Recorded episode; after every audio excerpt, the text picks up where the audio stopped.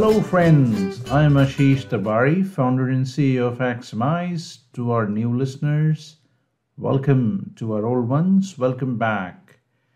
There was a little break we took uh, last week, and I hope you were not missing us too much. Uh, but we're back now. So this week, I'm going to talk about how at Axiomise we are making formal normal.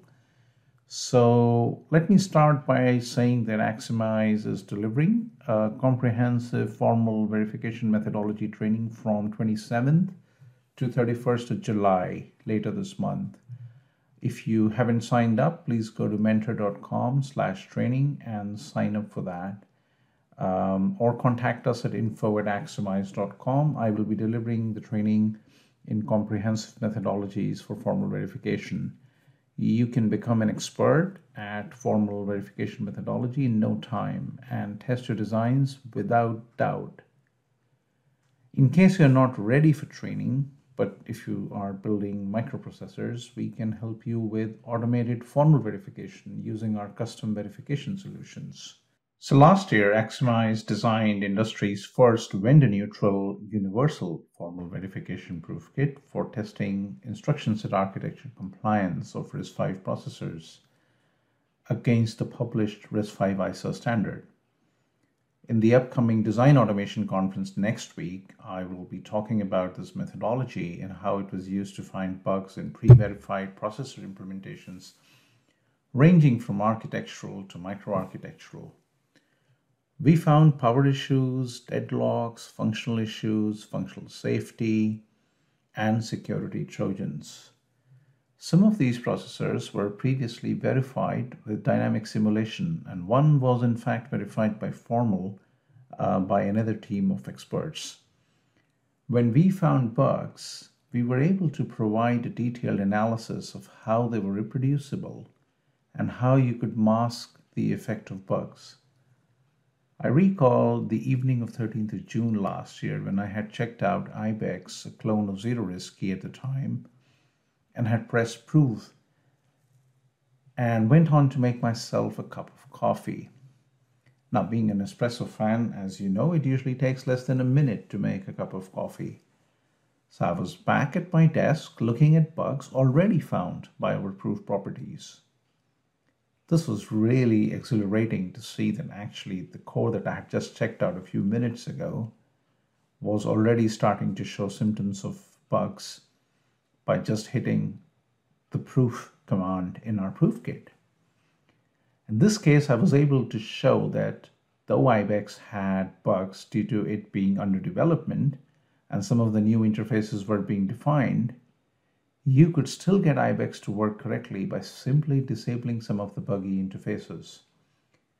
We could get half of the ISA compliance checks to prove in less than 30 minutes, exhaustively, simply by orchestrating our proof kit. So why does Axiomise formal verification methodology finds these bugs? So the reason formal verification finds more bugs is than dynamic simulation in general is because of its ability to drive in exhaustive stimulus and perform exhaustive checking on all reachable combinations and all reachable states in the design. Though the checkers are not generally free and there is certainly a human effort required to write the properties, the stimulus is as free as the air we breathe.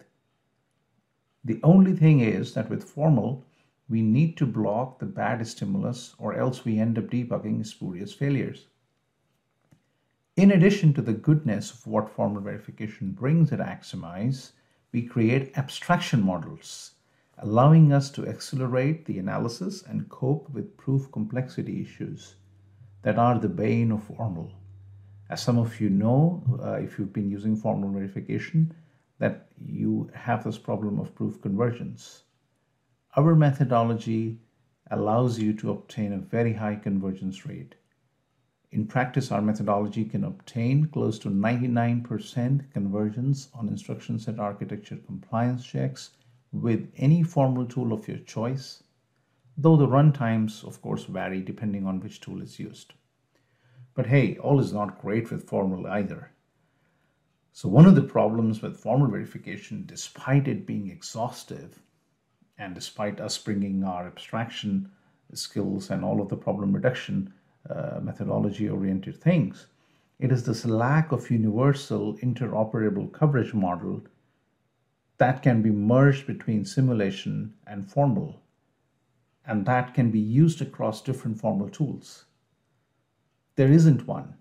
So each formal verification tool vendor has its own functional coverage model that does not necessarily talk to the other one.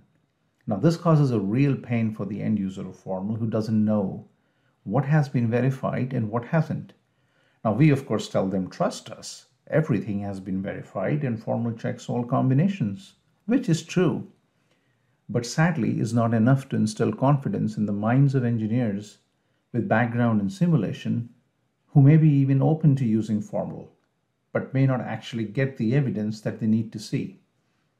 How does one explain to a CPU architect who's implementing different um, choices for the same instruction, let's say, and if he happens to get something to work approved correctly, he would like to know why it is approved, might want to see more evidence, but we cannot explain why.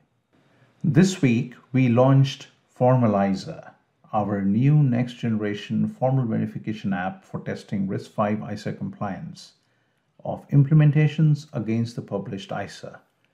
Formalizer, once configured for a given implementation using a single setup file, will provide proofs of correctness for all ISA instructions formally through proofs without writing a single test case, without writing an input sequence, or without writing any verification code at all. The user simply selects a formal verification tool of its choice and hits the proof button.